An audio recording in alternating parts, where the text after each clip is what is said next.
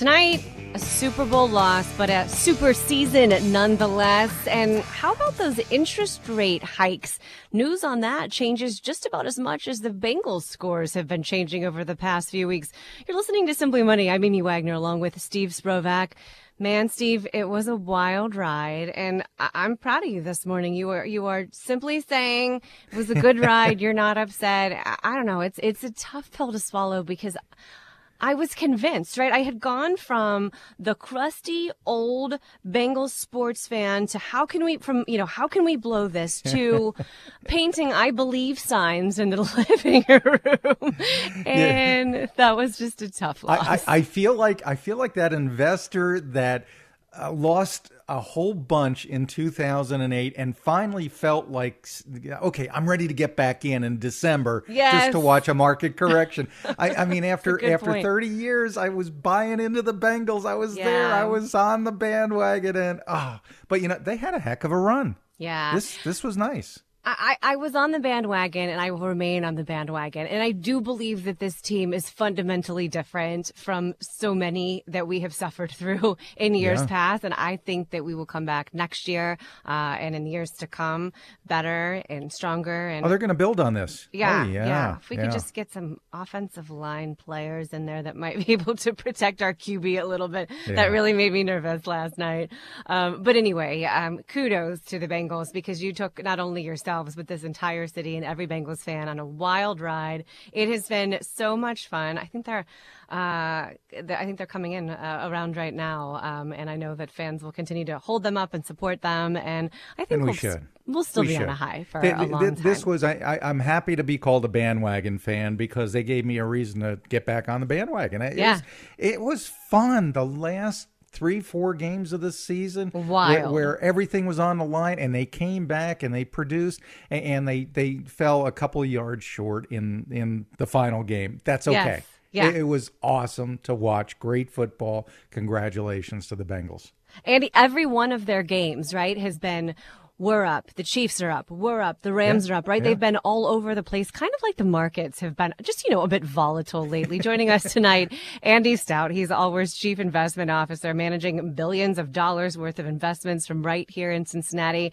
Hey, Andy. First of all, Who Dey? We're glad you're with us today. Who Dey indeed. Yes. All right. So let's talk about what's going on with markets right now. You were critical in the past of uh, Fed Chair Jerome Powell, right? When he opened his mouth and said some words several years ago that caused the markets to tank. I think we might be dealing with that again. Not Jerome Powell, but someone else in the Fed. yeah, we got some loud voices in the Federal Reserve, and the Federal Reserve is our nation's central bank responsible for controlling where short term interest rates go. And we had one influential Fed member last week out there saying some things that really spooked the markets. Yeah. Specifically, he said, and this is a, a, James Bullard, by the way. I'd like to see 100 basis points in the bag by July 1st. Uh, what that means is he wants to see these uh, short-term interest rates be increased by one percentage point in total by July 1st. The issue is the Fed has been known to increase and decrease interest rates by a quarter of a percent. And there are only three meetings between now and July 1st. That means he's saying the Fed should be increasing rates by a half a percent at one of those meetings. And that's exactly what the market priced in immediately when he said that last Thursday. So when he said that, we saw the market price in a 100% chance of a half point hike. Now that's come down a little bit. Right now, the market's pricing in a 70% chance of a half point hike, but still, that's more likely than not. But I, I, mean, when the Fed opens their mouths, the, the market reacts. And what else could happen? I, I mean, this guy, he's the president of the St. Louis uh, branch of the Fed.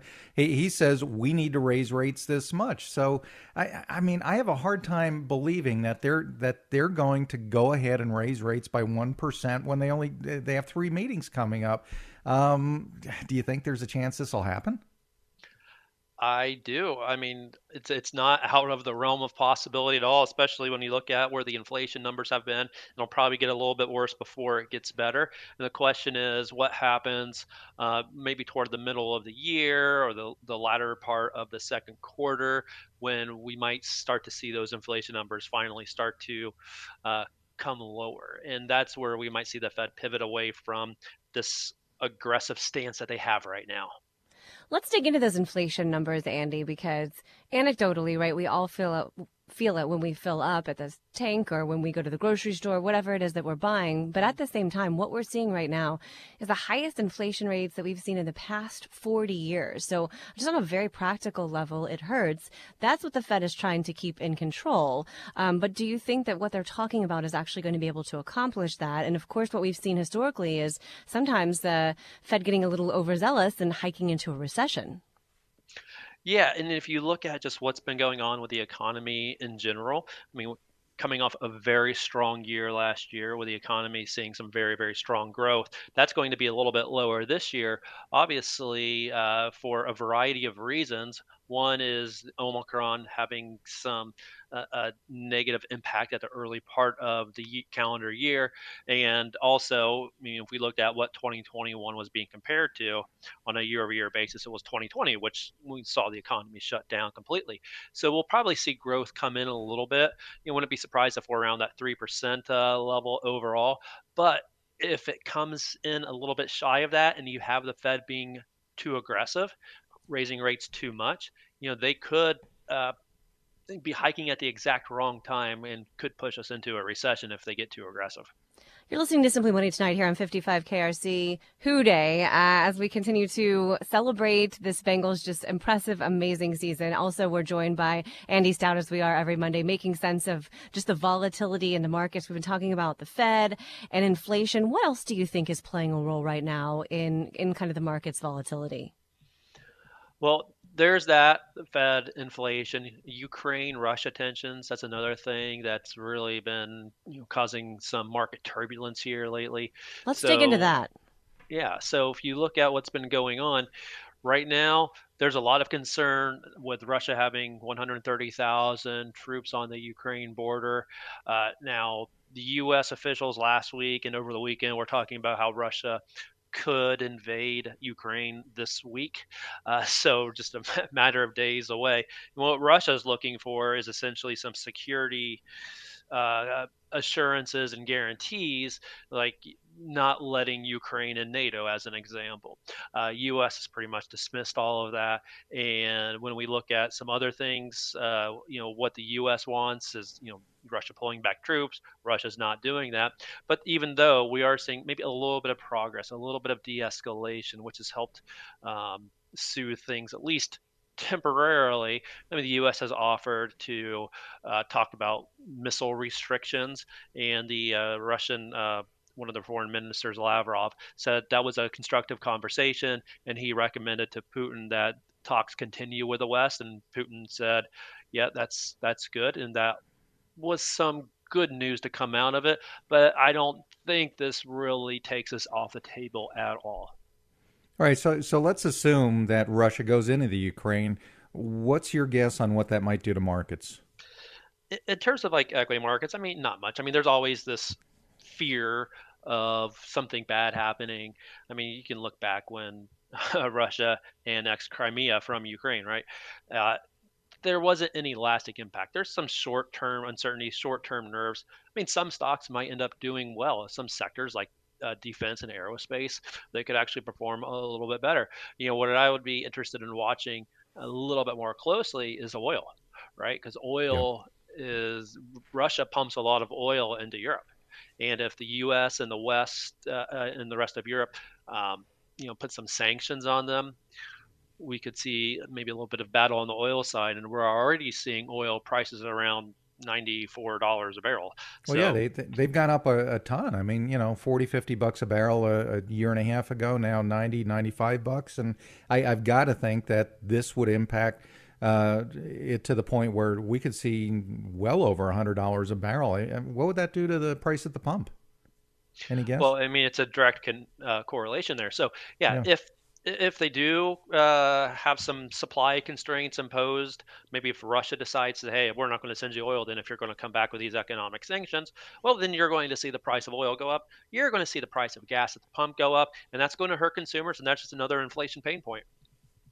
All right, so as we talk about the fact that, okay, we've got inflation at 40 year highs, we've got this possible invasion of the Ukraine by Russia, we've got oil prices that are way up. There's a lot going on. One of the things that I love is you're kind of always the voice of reason in the face of a lot of scary headlines. You look at a number of sort of economic indicators to say, hey, uh, we think a recession could be coming, we think we're okay.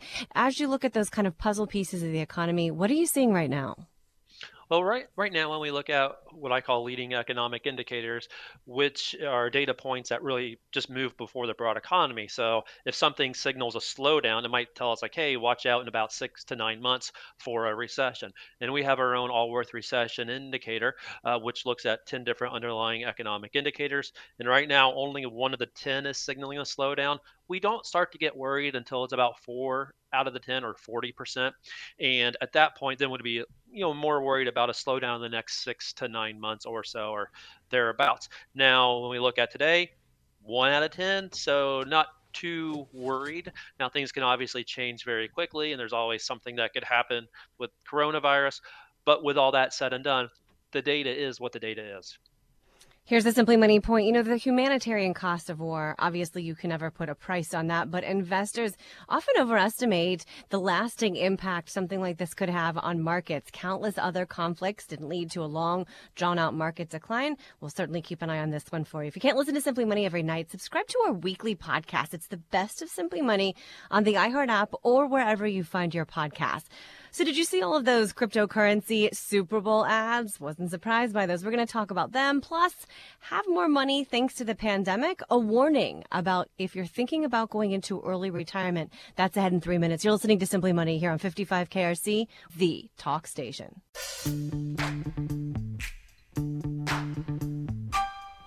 You're listening to Simply Money. I'm Amy Wagner along with Steve Sprovach. Straight ahead at 643. You know, if doing your taxes just isn't bad enough, the IRS has the worst backlog of claims ever.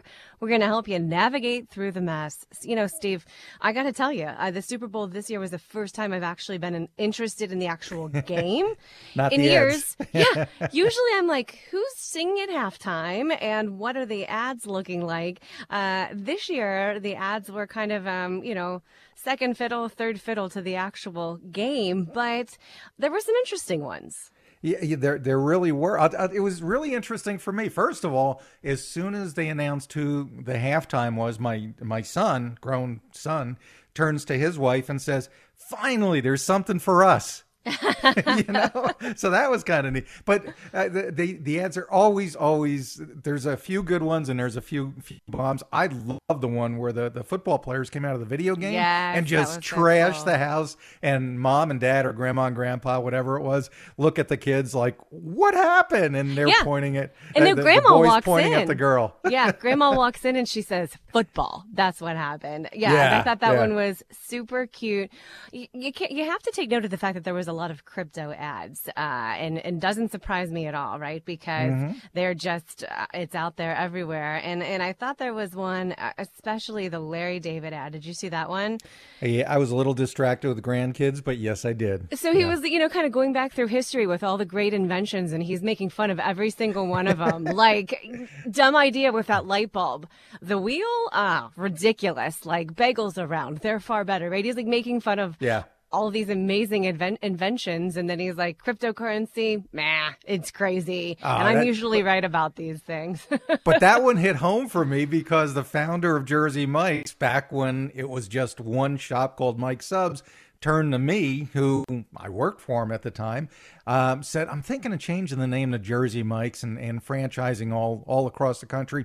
Jersey Mike's, Pete? Nah, that name will never work. That was my answer.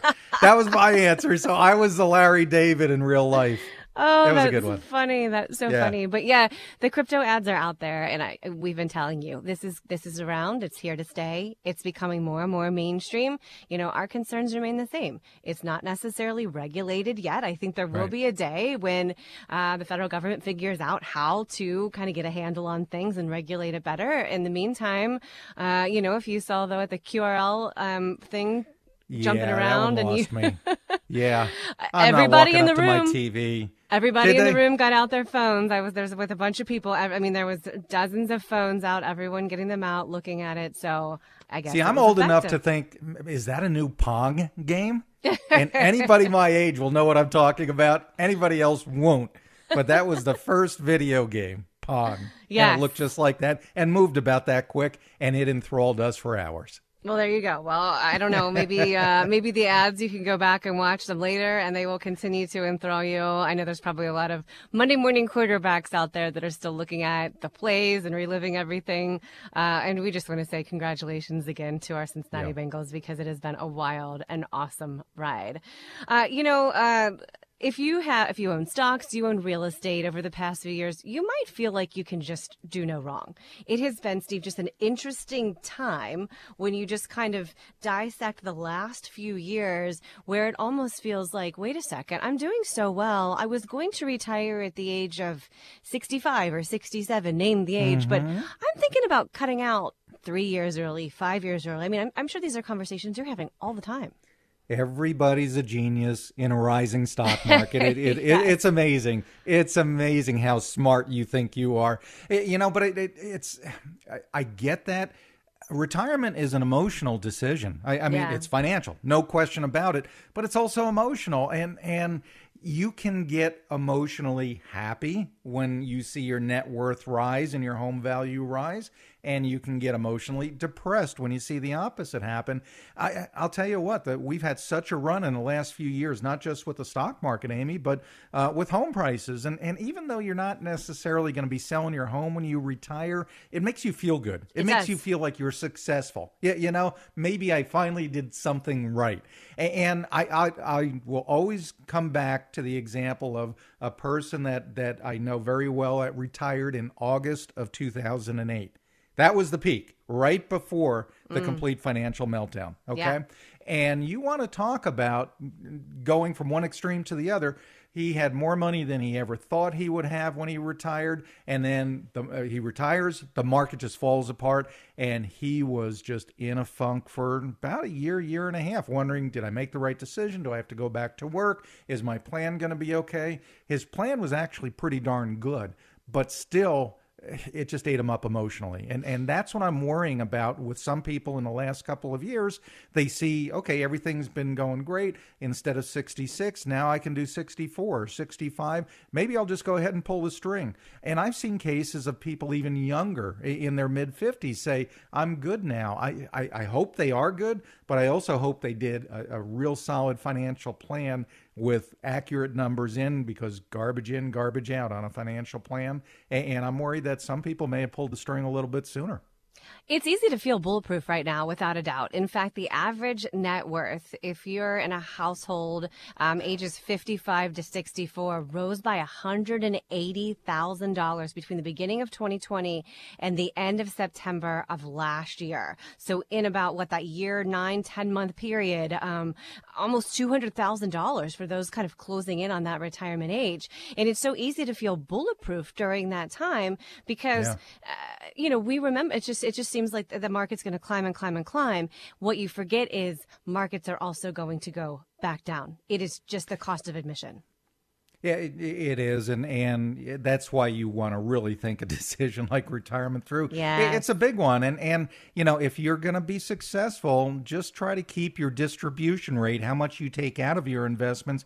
I, I prefer below four percent. Morningstar did a survey, and and um, no more than three point three percent of a, a distribution rate from their savings led to the the, the happiest and most financially successful retirees. Three point three. And you know what I would say? If you are entering kind of a, a season where you're considering this, look at your emergency fund. If you have, I would say maybe two, three years of critical expenses that you have in liquid on the sidelines, so that if there is a downturn, it's only on paper for you, right? You're not drawing out that money that you need to live off of when it's down. That could be a great way to look at it if you're someone who's considering this. Here's a simply money point. If you find yourself with more net worth since the pandemic started and you think you can retire early, just remember markets do go down. So work with a fiduciary financial advisor to carefully orchestrate your plan. So should your credit history be tied with how much you pay for car and home insurance? Some states are saying, uh-uh, no. Our credit expert joins us to discuss discuss the potential impact this has on you next. You're listening to Simply Money here on 55 KRC, the talk station.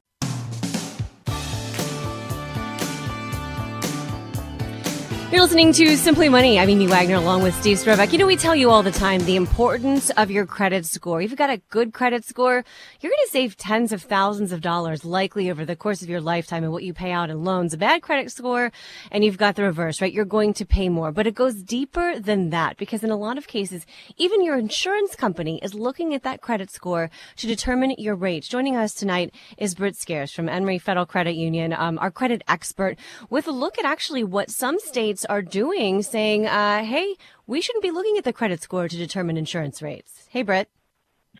Hey, how you doing, Amy? Yeah, the, the uh, out in Washington State, anyway, they are, uh, I think, March for uh, March 4th, they are going to actually impose a ban on insurance companies utilizing your credit uh, as a qualifier for setting your insurance premiums for your auto and homeowners insurance. Now let's um, talk about this like, because uh, they haven't yeah. always, right? I don't think the insurance companies have always used credit scores, but I, I do feel like over the past several years, it's become increasingly more normal for insurance companies to do this.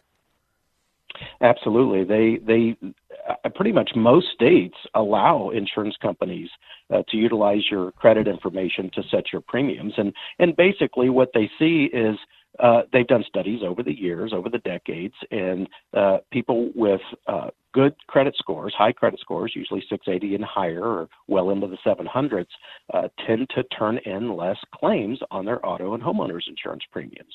And of course, insurance companies uh, have, you know, utilized that as a tool, and they have been charging people with lower credit scores. You know, if you have 580 credit scores, 570, you know, down down below, you know, uh, 600 credit scores, they've been charging those folks higher insurance premiums.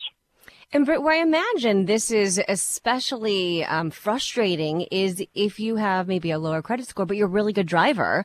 Uh, so you've got a great driving history, yet that's not reflected in your rates.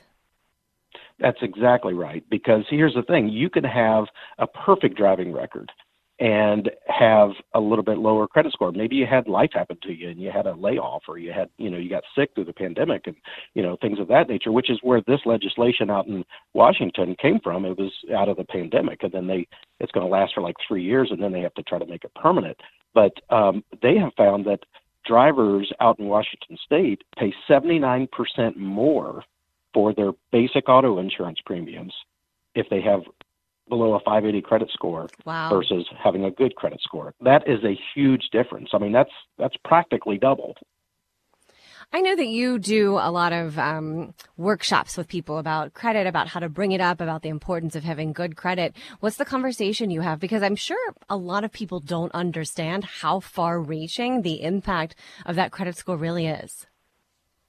Yes. Um, you know, w- when I'm talking to folks, it's like, you, you gotta, you know, it, most people say, well, I don't really need credit. You know, I don't really, you know, it doesn't really matter. And if I miss a payment here and there, what's the big deal? And, you know, if you're not going to borrow money, you know, if you're not getting a mortgage, you're not buying a business or getting a, you know, uh, you know, getting a car loan or something like that, maybe it doesn't affect you as much in those areas. But all these other areas, like your auto and homeowners insurance, where you pay almost double or 79% or so more, depending on the state that you're in, um, you know that that costs you a lot on a day-to-day basis. It doesn't just cost you you know when you're borrowing money. It can cost you when you're renting an apartment. It can cost you obviously the insurances your ability to get a job. All these other things are now affected by uh, the utilization of your credit scores and your credit reports you're listening to Simply Money tonight here on 55 KRC. We're joined by Britt Scares, Director of Business Development for Emery Federal Credit Union. Of course, he's Simply Money's credit expert in the state of Washington. Uh, in the next couple of months, or I guess the next month, it will become illegal for insurance companies to look at your credit score to determine your rates. But let's face it, Britt, here in the tri-state, Ohio, Kentucky, Indiana, none of those states are on the list of states that are that are banning that, prohibiting that. Uh, right. So, what do we need to keep in mind here? Well, I mean, there there are two sides to this. I mean, the, the other states that have banned this is Hawaii, California, Michigan, Massachusetts, and Maryland. Um, and and you know, the insurance companies, uh, their argument is, well, if if you ban our ability to do that, uh, utilize these other tools to help you know set our premiums, uh, the good drivers are going to have to pay more. So where you're getting a discount now, okay, if they if they ban this, well then all the good drivers that were getting discounts are now going to have to pay more to offset them giving lower rates. But uh, technically, other, wouldn't uh, it be the good drivers who also have good credit scores? Because there are right. What they're saying is the people who have who are good drivers who have good credit scores would have to pay more because those who are good drivers but have bad credit scores are the ones who are already paying more. You're exactly right. Yeah. So so I guess the ones with the high credit scores that were getting that benefit and the good driving record, yeah, they're going to end up having to pay a little bit more. But um, you know, uh, all in all, I, I don't think it's necessarily. Uh, for me personally, I don't think they should be looking at anything other than your driving record and your Yeah. claims record rather for setting your insurance rates. But since it But, is uh, reality now, Yeah, but, but since it is Yeah. reality now, right, that we do know insurance companies here in the tri state are looking at credit scores when determining our rates. For those who don't have those higher credit scores, if their scores considered poor or bad, what can they do um, to start turning things around? Well, number one, you need to get your credit reports and find out what's what's on there, what's being said about you. You can go to annualcreditreport.com and get a free credit report and at least see what's being reported about you. And from there, you can either dispute items that are inaccurate or you can take steps to improve what is there. If you happen to have uh, some late payments, uh, there are steps you can take, obviously, to, get things caught up and then you know paid off. If you don't have any current trade lines, you know, it would be a good idea to open up uh, some trade lines like a secured credit card or do a credit builder loan or go um, uh, and take advantage of uh, Experian Boost is, is, is a tool that Experian uh, offers where you can actually have utility uh, your utility bills, uh, you know, and phone bills and things of that nature reported to your credit report, which actually will boost your credit scores. When you're talking to someone um, who has um, a lower credit score about how long it takes to actually build things back up, where if an insurance company or even a potential employer, right, there's so many different people who pull these credit scores where it can be favorable across the board. How long do you say it really takes to turn things around? well, we live in a microwave society, but I can Uh-huh. tell you that the credit is in the crock pot business. Uh, it, it takes a little bit longer. Uh, you you know this is something that you need to uh, you know manage over time in order to improve it. Okay, so you know eh, just opening up an account if you have no credit and you just open up an account, you're not going to immediately have an 820 credit score. Okay, Sure. you're going to need to make payments on that on time, you know, for six months and 12 months and 24 months. And over time, it improves. If you have bad things out there on your credit report, you know, getting them corrected, establishing new trade lines or establishing new history and paying over time, it gradually gets better. But it is not an overnight uh, situation. Great insights tonight from Britt Scares, Director of Business Development from Federal Credit Union, and of course, our credit expert here at Simply Money. You might be surprised, actually, all the different ways that your credit score impacts you. And so if yours is lower than you'd like, it's time to start digging that out, building it up. You will be glad in the long run. You're listening to Simply Money here on 55 KRC, the talk station. You're listening to Simply Money. I'm Amy Wagner along with Steve Sprovach. Straight ahead, could now be the time to buy or sell that car? There is definitely an answer to this one. We'll explain coming up. As we speak, you know, the IRS, everyone's favorite government agency, is buried literally in a mound of paper. It's causing so much stress uh, that even the people who are doing your taxes can't get through to the IRS. Steve, I don't even know. It's, it's a mess. Where do you start with this? I, I, I mean, this is this is ridiculous. Everybody's getting started on their 2021 taxes, and there are still 24 million unprocessed 2020 claims. 24 million. I don't know how many uh, filings uh, are normal, but 24 million is way out of the pale, and there's something seriously bad going on at the IRS. I'm not sure what the answer is. Well, and it's mind boggling. And here's the problem the IRS automatically generates these notices, right? So if you didn't file your taxes or they think you're late on paying them, you could get a letter in the mail and they're saying, hey, we're going to quit generating these, but some of them are already out there. So uh, there's these horror stories that accountants are talking about where someone's calling them absolutely in a panic saying, Yeah. We filed my taxes last year, right? I'm getting this notice or I'm Yeah. worried, I've defaulted, you know, whatever it is, they're they're super concerned and really they've done absolutely nothing wrong. Their accountant has done everything correct. The IRS is freaking them out, but it's the IRS's fault because they just haven't been able to process the claims yet. No, and, and they're they're going to blame it on COVID, and, and there's some truth to that. I, I get it, but it, it's also been mismanaged for years, and I'm It's a perfect storm, right? Of this, I'm sure. Yeah, exactly. But I mean, here's a perfect example. I had a pretty good sized refund coming to me for 2020. I filed late for various reasons, but I filed mid October. Okay, Yeah. actually early October. I'm still waiting. Okay, and, and you go on the website and it just says. Uh, by the way, it was only about three weeks ago they even acknowledged that they received my return, which I filed electronically. No idea what to happen. and Months if you try to, later. If you and, and and my state, I also got a refund from state. Um, that showed up three days later. I, Mm. I mean, it was deposited three days after I filed. So if you're having problems with your federal tax returns for 2020, you are not alone. It's you and 23 million other uh, people. So give them a call. Well, okay, if you give them a call, they're running about one out of every 10 people that call in actually gets an answer. Yes. One out of ten. I mean, that's horrendous. They're they're using Windows 2000. If you ran a business still running Windows 2000, you've got issues. Yeah, you know. So uh, this is, uh, and uh, I'm on a rant, so I'm going to keep rolling here. What what really drives me nuts on on this is there. You hear it. Well, it's budget cuts. They don't have enough money. No, they got a 17% budget increase last year. And you know what? $1.4 billion of that increase, it's still unspent. They don't know how to spend it. You know, they're they're Yeah. they're consolidating their their uh, centers. Um, they moved into Ogden, Utah, which has a 1.8 percent unemployment rate, and they can't figure out why they can't find people. Yeah, you know, it's it's it's just not working. I don't know. You think about the the Great Resignation. I mean, and, but to, and to your point, but a, a slightly different take on this. If I was working for the IRS, where the stress level has to be through the roof, right? I mean, you've got the mounds of think. paperwork. Yeah. There's probably pieces of mail sitting around that are months old that no one has touched yet. The phones are ringing off the hook. I, there's like th- there's like there's like 1,500 calls. They come into the IRS every second. Every Oh, second. Like that crazy. And I'm looking around and I'm saying, wait a second, there's other options out there where I can get paid as much or I, might be heading for the door. So when you talk about worker shortages, I don't know where the IRS could be where they wouldn't deal with this situation. I don't think there's a state, a city, a place where they could be where people wouldn't be looking at jump and ship. Uh, so, you know, during this time, and we had Michael Morisky on the show. He's actually head of Allworth Tax Solutions. And he said, listen, like you feel bad because you as a taxpayer can't get through the IRS. Apparently the accountants have like They a, a can't bat- either. They've got a bat line, right? They're supposed Yeah. to be able to call and ask questions directly of IRS people. Uh, they can't get through.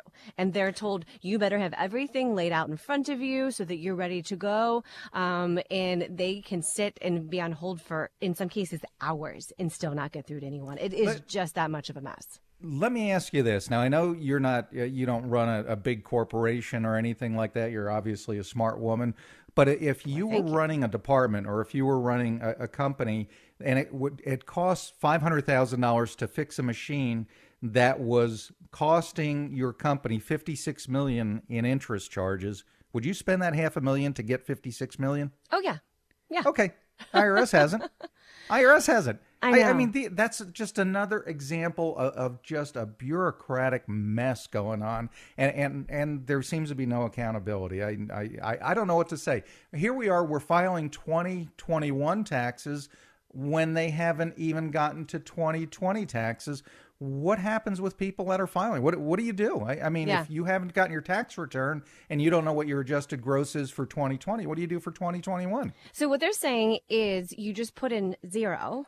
Uh, and then I guess you go back and amend it later once you get that number. Um, but but they're saying, listen, if you want any kind of chance whatsoever of having your claim filed in a somewhat timely manner, file it electronically. Double check it, triple check it, quadruple check it, because if there is an issue, right, if you've made an error, good luck. It'll probably be 2025 before that ever gets through. But you so you have to make sure that you file electronically, that it there's error free, and that direct deposit. If you have the information there for direct deposit, that's where you probably have the highest likelihood of getting this done sometime in the I don't know 2021, 22, 23 range. it's a mess. You know, at least with the post office, you've got the alternative. Uh, alternative. You can go to FedEx, UP, um, uh, UPS. Or there's Sure. lots of other. What do you do with the IRS? You, you know, you have one agency. You have to file through. You don't want to get on their bad side, which apparently I just screwed up about. But, yeah, but Calling but, them out on the radio, we're both in the same boat they here. Have got they have got to get their management in order and, and and just run it as a business and and not something that is two years behind on tax returns. Ridiculous. Simply Money Point, man, pack your patience. And if you want to get refunds and get those processed as quickly as possible, file early, file online, triple check for errors, and choose direct deposit. That's your best bet. If you're thinking of buying or selling a car right now, timing is everything. And for some of you, now is the time to jump on it. We'll explain next. You're listening to Simply Money here on 55 KRC, the talk station.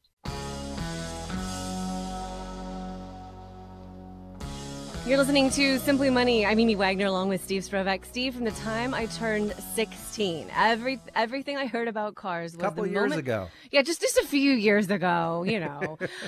everything you hear about cars is the fact that the minute you purchase one and you drive it off the lot, it's like Yep. you're, you're hearing it's like money flying out the window, right? It depreciates that quickly. It has always been that way uh, since I have been driving until now.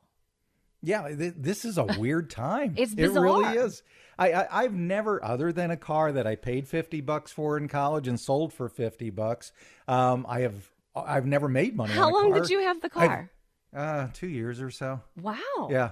Oh, it was great. It was uh, yeah. Good I painted it with a, there. I painted it with a brush just to make sure it was one color, and there there might have been some you know brush strokes in it. And, and then I went to night class, and this was right after um, Animal House came out, and my dark blue car all of a sudden had white teeth painted on the front. Oh. So yeah, thing, That's that's why it sold for fifty dollars happen. because it had character. Exactly.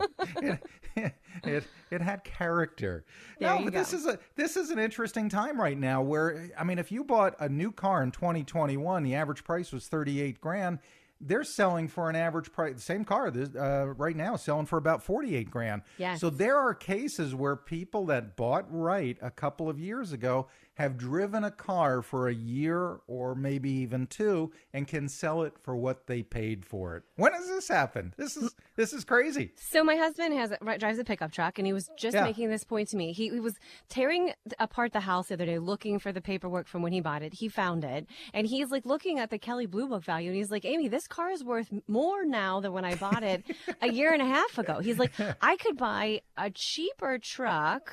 You know, maybe not as nice, um, but get a brand new truck with no mileage, no miles Yeah. on it, and get it for you know. And I've essentially driven my car for free for the past year, and I was like, I don't know if you want to deal with that, go for it. That's a lot of Yeah, headaches to yeah. me. But never before, really, have we been in a situation where there's just such a crazy shortage out there. And I feel bad for kids who are turning 16 and parents who are trying to help them because there are just no cars out there in that kind of entry level area where most of us kind of could afford that first car. There's nothing out there. Oh, our uh, our neighborhood Craigslist is always showing up with, "Hey, does anybody have a halfway decent used car for my 16 year old?" It, it it's got to be brutal. I, I'm sitting on uh, same thing with RVs. Uh, we've got a small travel trailer, but uh, you know uh, when there's no inventory, the used prices skyrocket, and and uh, maybe I maybe I can actually break even after five years with this deal. And oh yeah, we've got a tow vehicle that's a diesel. that's kind of in demand. We, we can make out on this. I Wow. we'll, we'll see. The Sprotel the Sprotel may not make it into this summer. Oh no, because someone else will want to buy this Sprotel and you'll make tons of money off of it. Here's the good news for those of you who are struggling to buy right now.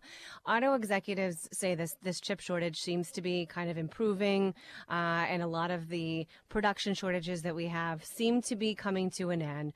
Maybe by the end of this year, and that's what we keep saying, Steve. Right? We keep saying if you're Yeah. looking to buy a car and it's not desperate, you don't need it immediately now.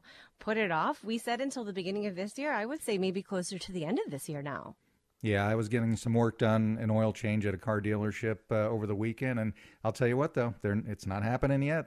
Yeah. they, they are definitely short on cars. Soon? I don't know. Maybe soon. You've been listening to Simply Money tonight here on 55 KRC, the talk station. Download our Best of Simply Money podcast and visit us at allworthfinancial.com. We help you retire better.